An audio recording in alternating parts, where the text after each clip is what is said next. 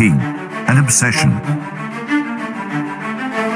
Journey into the world of Isgorda and travel along with the boy from that way as he embarks on a quest to return to the very depths of the nightmare that brought him through the White Door.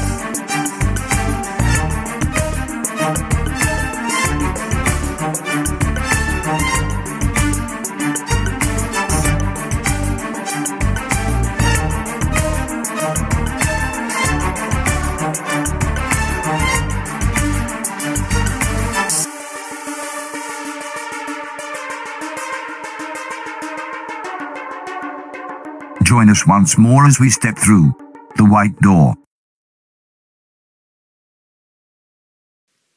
So, welcome to chapter 16 of The White Door, The Heart of Strings.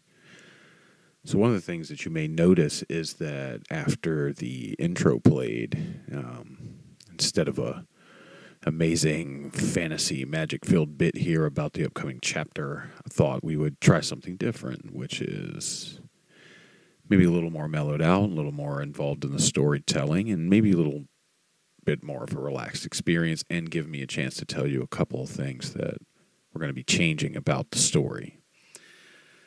Um, and the first one, obviously, is we're going to do more personal intros to each chapter from here on out instead of this sort of feeling. I feel like as the story goes on, we're sort of hitting a, like a copy and paste feeling about the beginning of each chapter. And I, and I don't want to lose that unique quality or make it feel like we're just, you know, rushing everything out. Because, I mean, let's be honest, it's a very indie podcast anyway, and we have the highest production values. Um, so we're definitely going to do more beginnings like these. They won't be as long winded and have explanations, but you know we'll get through them. Uh, so that's one of the things we're going to be doing. And I think the other thing that we probably will be doing is toning down like the sound effects and the crazy music. I'm not saying we won't still do some of that, but maybe not as much. You know, one of the things I did phase out was like voices and things, and there's even a high chance we may go back and redo some of the earlier chapters. But, anyways, enough out of me. Um, let's get into uh, chapter 16 from The White Door, Heart of Strings. I really appreciate you guys hanging out. Um, it's been a long time in between the last chapter and this one and I promise that from here on out we're going to try to do like a every 30 days till the for the rest of the story. And we we've got probably 15 more chapters to go, so it should be pretty great. Anyways, um, we're going to jump right back into the story with Slyndari. Um, he is still relentlessly chasing the boy from that way and Mantic Matic. Um, I believe when we left off with Slyndari, he was leaving the town of Edok Iri, the weird, strange town where the living and the dead find a way to be together. Um, Mantic and the boy uh, met up with Janus of Tol Amroth, I believe, and so we will continue on with the story. And I thank you guys for taking an extra second to listen to this super long introduction. Here we go with chapter 16 The Heart of Strings.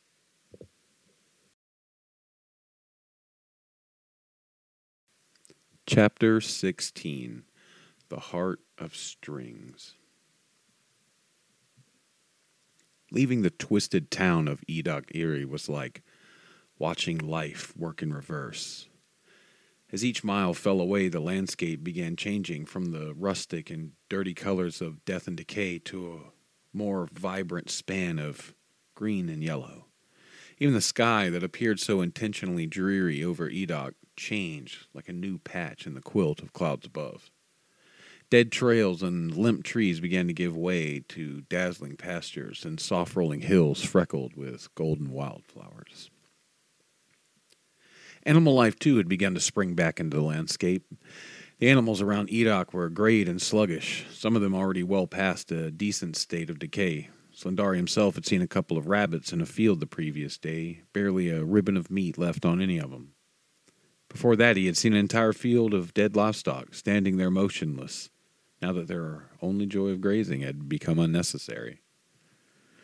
This was hardly the case now that the town was behind him, that dreary, dreary Iri. Deer flittered across the fields and songbirds colored the skies. A few new rabbits, alive and very well, bounded down to a nearby brook, which was bubbling nature's tune and flecked with darting images of silvery fish. Slyndari could see the water was plentiful with these fish and also several surface insects that were dancing a tempting tune to the animals below, eagerly watching for a meal, no doubt, more so than the song at hand. Slyndari smiled at a beetle's swift demise as he watched a trout break the surface and engulf a large pool of water. Even the sun itself appeared to be washed over with a glimmering newness as the elf put more distance between himself and that in between strange town. He found himself squinting as if he had been locked away for years, eyes foreign to such bright sun, his wide acute pupils taking many miles to adjust to the new light. Slyndari assumed less light was needed where less living things are, and turned around in his saddle to see the tepid darkness hanging over Edok far, far behind. Ahead of him, by contrast, light flooded the elf the closer he got to the bird snatch woods.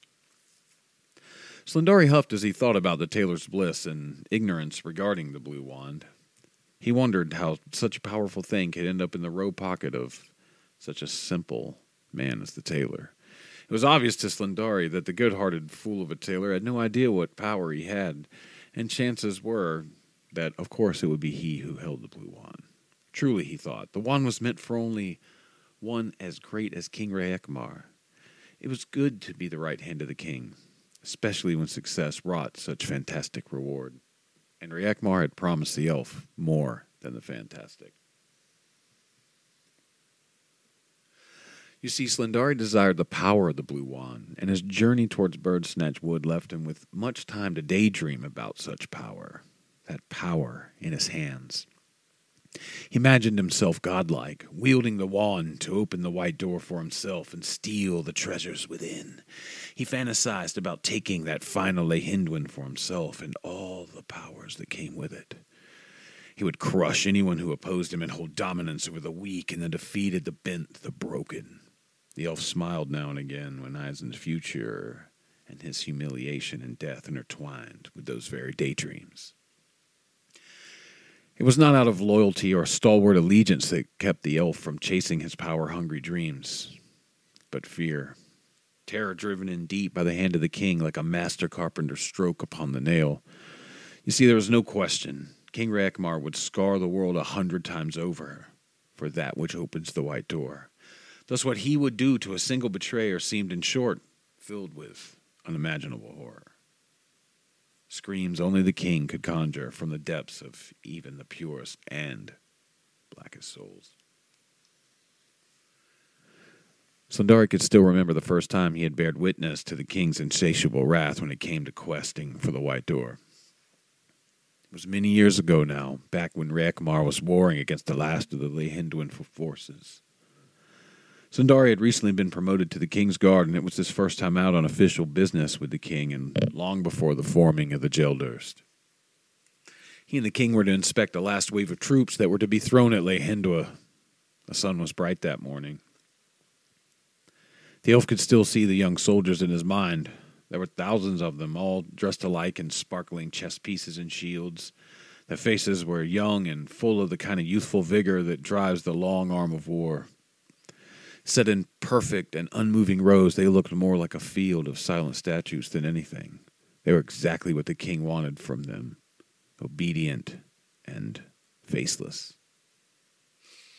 Reekmar personally asked the elf to accompany him that morning.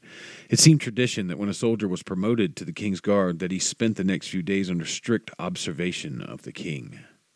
The crown never looked away. Nevertheless, Slyndari was at center court early with the same fire in his eyes as the other young soldiers, and without a word, King Reekmar began to inspect the troops. The elf, unsure exactly as to what the proper proceedings were, followed rigidly behind him. King Reekmar stopped in front of one of the soldiers abruptly, turning slowly towards the young man. Slyndari felt the air change quickly, as if a nipping breeze had blown in from nowhere. He watched in nervous silence as the king looked the soldier up and down a few times. Slyndari had noticed the problem, had seen it earlier, he would have quickly gestured the soldier to put it away. However, now that the king had spotted the gold chain around the man's neck, there was no helping the Apla soul. And what is your name? Archibald said, his voice calm and deep like an ocean cave. Ketelkern, your majesty. Adonis Ketelkern, lord, third bowshot and second sword of the brass thorn platoon, my king, pressed the soldier through a nervously tightened throat. Hmm. Second sword, you say? My, my, my. Have you heard, Slyndari? We have a real champion here in our midst, came the king, his voice eager. Those eyes were hard fixed on the necklace. Like Adonis, Slyndari did not speak. Tintella, tell me, does our regimented and respected uniform, which I designed personally, come with a gold necklace? No? How about rules stating the ability to personalize my uniform, perhaps? The king said this as he turned his back to Adonis, facing Slyndari squarely. Mm, no, my lord, it, it does not, stammered the elf. King Reekmar turned around slowly to Adonis for the second time. No, you say. The king was now staring directly into Adonis's eyes. The soldier appeared to be too afraid to look away and yet mortified as they both stood. He was at least a foot shorter than Archibald, adding an extra factor of intimidation as the king loomed over him. Slyndari watched on helplessly, wondering where this was going to go, wondering where it would end. With delicacy that was that of a mother's touch upon her own babe, the king hooked a gloved finger under the gold chain and pulled it from its hiding place under the soldier's chest plate. A medallion, glittering brightly in the morning sun, fell limply onto the king's open palm. He closed his hand and snatched the necklace from Adonis's neck, then calmly reopened his hand. Dilf could see it immediately, and it turned his stomach. The medallion face was adorned with several engravings, the largest being a teardrop with scaled wings. The outer rim of the circular medallion had a language written in script in a dazzling and elegant display. The elf recognized the language to be one of dragon origin. A dead silence swept over the courtyard as the emblem of the Lehinduin Empire glinted like a star in the king's hand. Adonis began to try to explain immediately. I, I, I, no, you, you see, my family. Your family is what, soldier? The king said. Are they of Lehinduin blood? No, sir, they are, they are priests in a temple in the mountains. In a flash of movement, Reekmar swung the necklace hard, striking Adonis across the face and dropping the soldier to his knees. Blood dripped to the parade grounds under the soldier's bent head. The king harshly put a boot to the back of the soldier's neck and flattened him out on the ground as he pressed Adonis's face into the rolling pool of his own blood.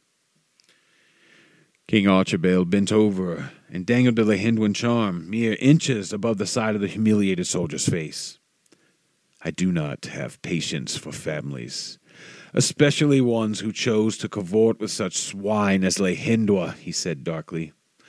A deep red glow began to emit from the king's clenched fist around the necklace. In seconds, a dull steam accompanied by the stink of chemicals took to the air. Slyndari could see that the king was using the sorceries of fire and heat to melt the necklace. The elf tried to divert his eyes, but Reekmar ordered him to watch, ordered him to see. He never forgot the screams of Adonis as the hot metal dripped onto the poor soldier's face. Nor did Slyndari ever forget the dreadful smile of the king, stamped upon his memory like a sign of warning. One more soul for the death mines, Slyndari said out loud now, shaking the awful memory of Adonis from his mind. He felt numb from such thinking, but the memories tended to relinquish scholarly use when Slyndari found himself swaying from his loyalty to the king. Such situations like the Blue Wand, where power that was not his to command, in fact, could very well be. Slyndari casually and aimlessly plucked the strings of his violin. Reyakumar, you will see my loyalty through and my strength. He wondered what the king was doing and how much he already knew about the current situation.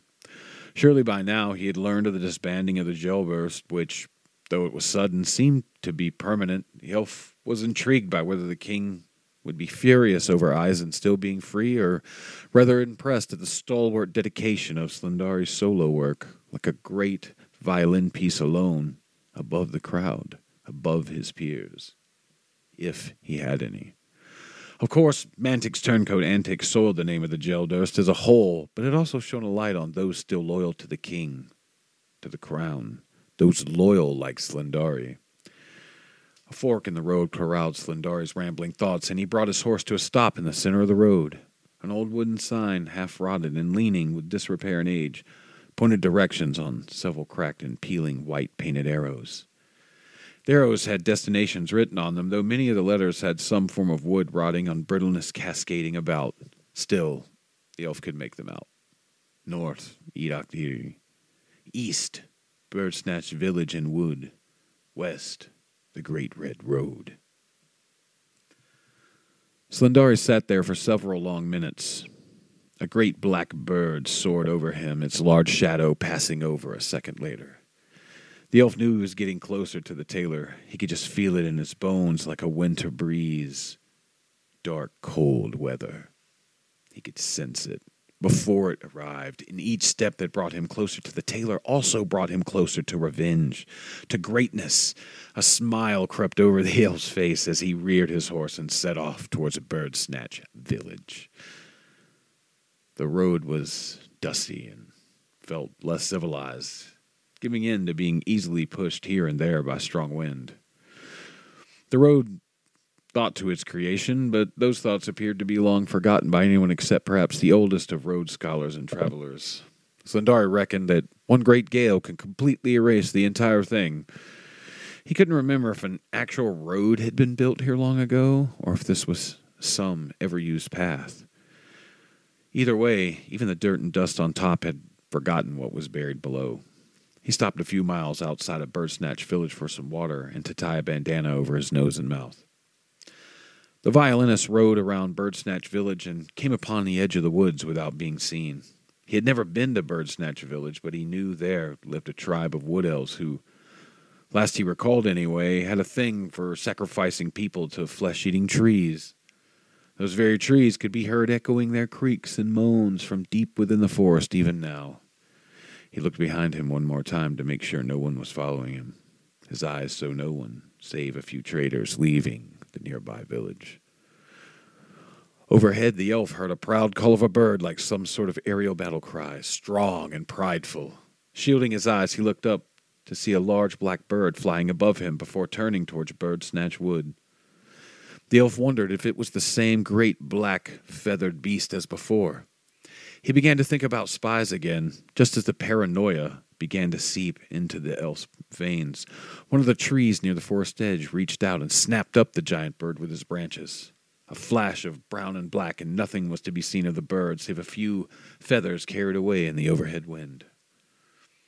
That place to be a bird, the elf said as he stepped beyond the tree line and into Birdsnatch Wood.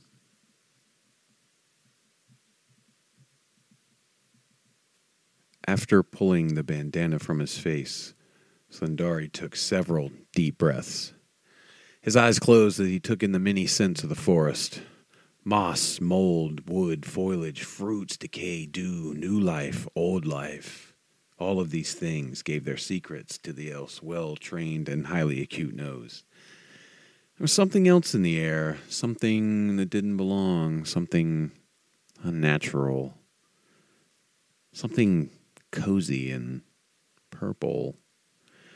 The elf's shot open suddenly as the smell of lush purple fabric invaded his senses. He smiled madly and knew that the tailor was close, closer than he had anticipated. A feeling washed over Slendar as he set off, following the trail that led him deeper into the dead forest. Revenge pulled heavily across his mind like the bow across the string, resonating a deep vibration of anger. Birdsnatch was unlike any other forest that Slyndari had ever been in. Nothing was green or lush or vibrant. Everything seemed to be dead or brown or dying or trying to kill you or being killed. Slyndari crunched his way across the forest floor and had yet to see a single vibrant, inviting color or sign of passive life. Even the fruit appeared to be growing on the vine, already rotting or poisoned. The elf figured it probably had something to do with the far reaching weirdness of Edokdiri and its lingering confusion on what is life and what is death.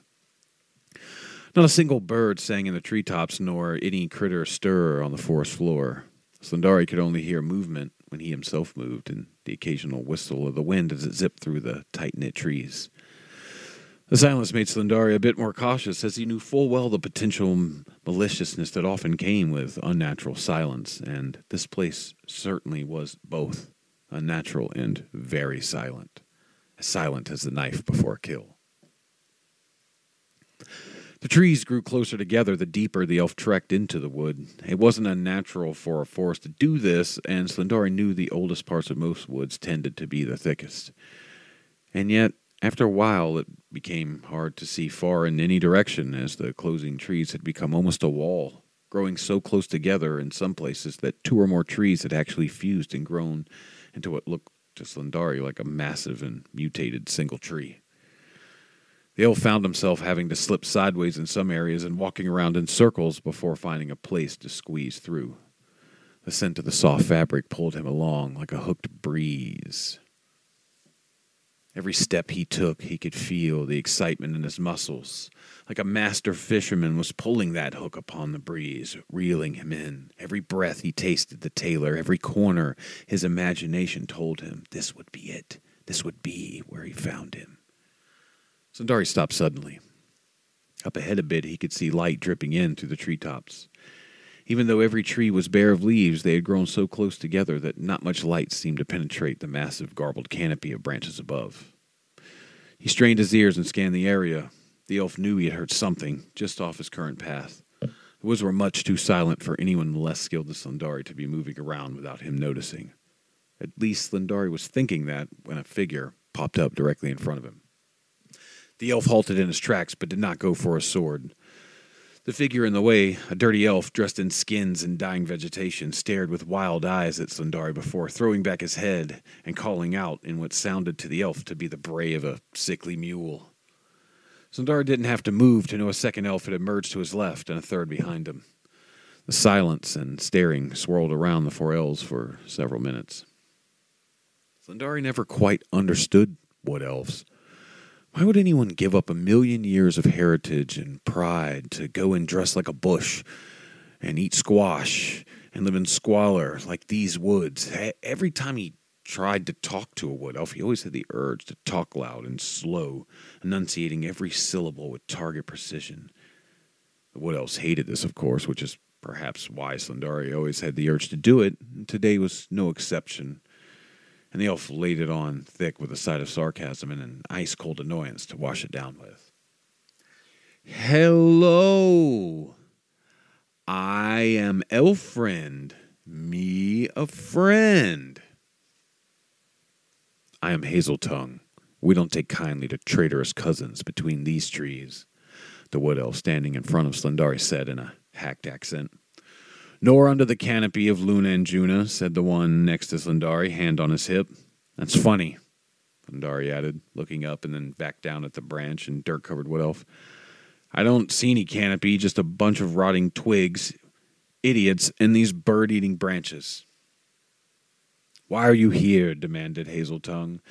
The wood elf to Slyndari's left coughed and brushed a twig from in front of his face. From the corner of his eye, the elf could see that these elves were far dirtier than he imagined. Fall into a pit or something, friendo? Slyndari asked sarcastically, followed by a laugh at his own joke. No one moved. Hazeltongue stared hard into Slyndari's eyes with a clouded and intense gray steel. The elf smirked and stared back, his peripheral vision noticing the swords that hung from the three wood elves' waists. You know, my mother used to always tell me two things about you wood elves.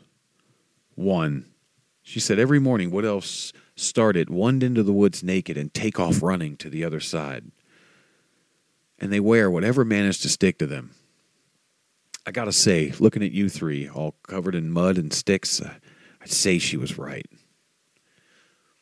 The wood elves burst into unified laughter, filling the air with a vibration that felt out of place the laughing came off extra loud to Slyndari, whose ears were still tuned to the silence of bird snatch woods. The wood elf to the left and the one behind him fell silent with a wave of Hazel Tongue's open and muddied hand. Ha! And do tell, what was the second thing your ignorant mother told you about us? With the speed of a master and a wry smile on his face, Slyndari withdrew his blade and sliced out in a wide arc to his left, doing several actions in quick succession as the momentum of the sword swing spun him in a full circle on his heels. The initial slash cut open Hazeltongue clean across the belly. As Slyndari's left arm fully expended left and came up, he flung his sword towards the wood elf on his left, just as his right hand passed Hazeltongue. Slyndari could hear the devastating crunch as the thrown sword slammed into the wood elf's face. The violinist quickly grabbed Hazeltongue's sword from the wounded elf's belt line as he continued to spin around towards the elf that was behind him. The third one saw merely a blur of motion before Slyndari had come around and cut his head clean off with the sword of Hazeltongue. All three wood elves lay dead or dying on the forest floor by the time Slyndari completed the single spin and found himself full circle, standing almost exactly as he had.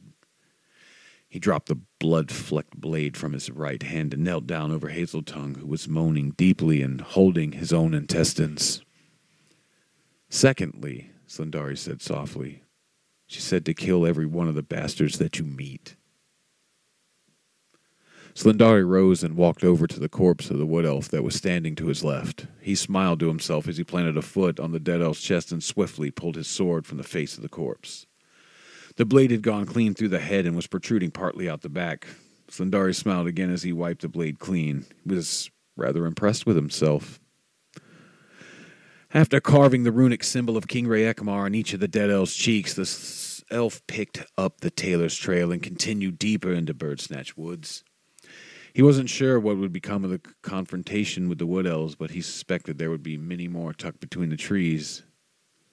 He kept his blade drawn and hoped the king's rune would scare them off or at least keep them at bay for now. Deterring official business of the king was something even a savage tribe of idiots should understand as being a very bad decision. Dusk had begun to trickle down through the bare branches, and Slyndari stopped once or twice to check his bearing with the stars. It was when gazing up at the hunter queen Corinne, a constellation connected to power and courage, that the soft sound of singing drifted to his ear. With light steps, the elf crept towards the voice, who he recognized at once to be the tailor's. With further investigation, Slyndari could now see the dancing lights and shadows of a fire upon the trees. From behind a dead oak, Slyndari spotted the tailor in a small clearing. Taylor was sat on several luxurious and silky looking pillows with what looked like some sort of large doll or woman in his arms. Behind them was the same purple covered wagon Slyndari had seen when he and the Geldurst ambushed the tailor and Eisen at the beach. The elf wondered how the tailor managed to replace the wagon after the tidal wave had hit. It was of little matter and soon melted from his mind. The elf tightened his grip on his blade and thought of Eisen. Nonetheless, he held tight on his composure, even tighter. He had come this far, far enough to taste revenge on his tongue, and wasn't about to blow it from losing his cool. There was one thing Slyndari was it was cool. Or so he told himself as he watched the tailor, who, after several minutes of unlocking a chest by the fire and moving from it an arm, began to sew it onto the figure laid in his lap. The tailor sang as he sewed, his voice as soft as his purple robes. Come, Mary sweet, take like the wind bind ourselves in other skin. Love eternal sweet flows through time, their blood, your heart. Your love is mine. The season of warmth comes to you not. A flame in your heart cast back to rot. Stave it off for a day, one more day away. Always for one more day, one more bliss, forever in a moment. For your kiss, a thousand sets of lips. If that is what it takes, I will get them. I will make my love eternal. The tailor heard the light violin accompaniment gingerly glide in partway through the song in perfect unison, but found himself unable to stop singing until the song ended. It was not so much that he was physically unable to stop, at least that's how he felt in the moment was more the tingling sensation of comfort and safety woven in between his own voice and the soul touching sound of the violin's notes.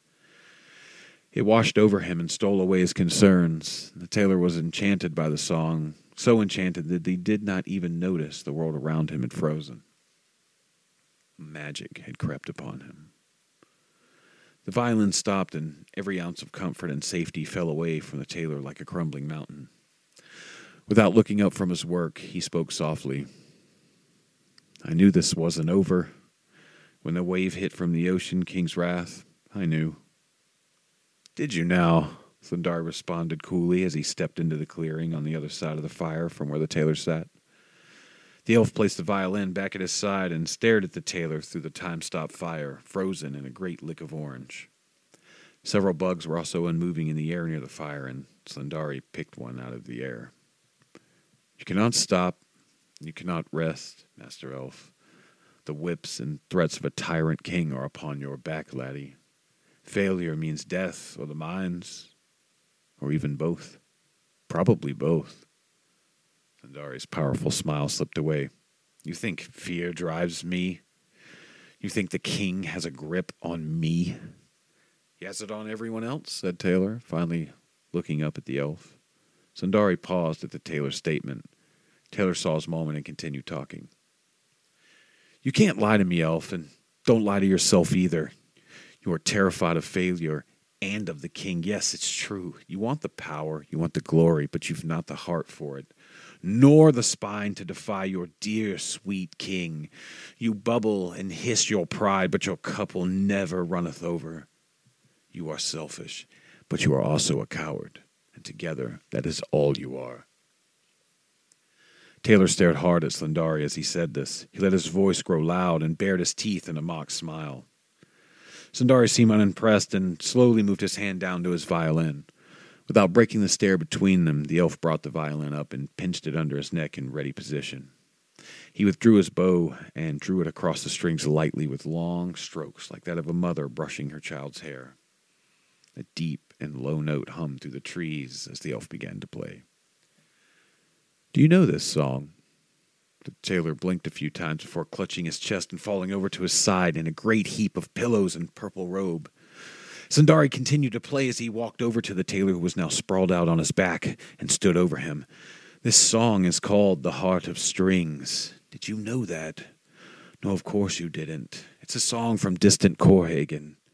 You're an idiot with no real sense of class and taste beyond this purple that you wear that you seem so obsessed with. This song was composed by my great grandfather well before your stinking life ever began. Its effect is that the victim's heartbeat flows with the speed of the song. So, do you see now? Do you see? The question was rhetorical, for Slyndari knew Taylor could not speak. Like a great politician finding his stride mid speech, the elf's words took on an aggressive sense of power. You have caused me much aggravation. I have spent too long chasing you, much, much too long. You have something I need, something you are too stupid to see for what it is, too stupid or too weak. As Slyndari continued to speak, he slowed the violin song down a bit. This song has always been played very slowly, each bar of the piece a slower tempo than the one before, so that the affected have a very slow and drifting, thoughtful death. Leaves them time to think about things and let the knowledge of death really sink in just before. I find it most exhilarating. With that, Slyndari vigorously began pushing and pulling the bowstring across the violin like a lumberjack would use his handsaw. The violin shrieked in responding discord as Slyndari went faster and faster with escalating fury. One of the violin strings popped loudly and snapped Slyndari in the face. A drop of blood trickled from his cheek, but he continued to chaotically play the violin. Taylor's chest began to heave faster and faster, sweat pouring from his brow.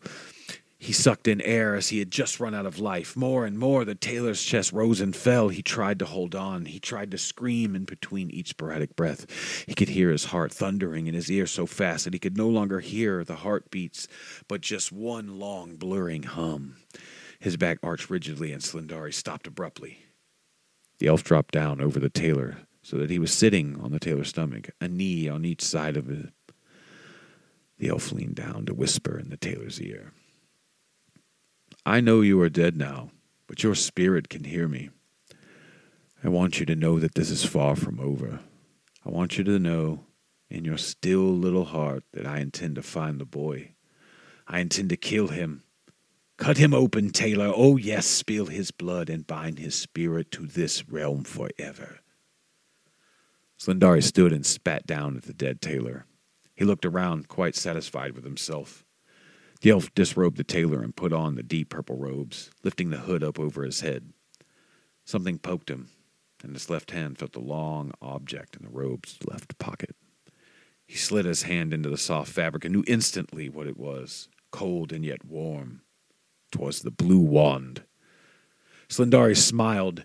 Taking in the clearing, the violinist found the small path Taylor had used to drive his purple covered wagon into the woods. He didn't know if the wood elves were watching him or not, so he tossed the large and lifeless, still doll like figure in the chest into the back of the covered wagon.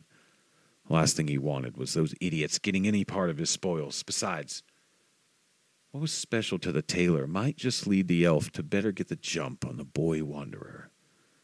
Slyndari hopped up on the driver's bench of the carriage and set off to intercept Manik and the boy, whistling loudly as if not a care in the world. Finally, he thought, the world is mine. Halfway out of Bird Snatch Woods, the violin's still effects began to wear off on Pearlie. She sat up quietly and checked the arm that the tailor had sewn on minutes ago. She had not seen much of the Mad Elf's actions, but she had heard everything. Slyndari's whistling floated into the rear of the carriage as Pearlie lay down and tried to look as doll like as she could. For the first time in her existence, she was glad that she couldn't cry.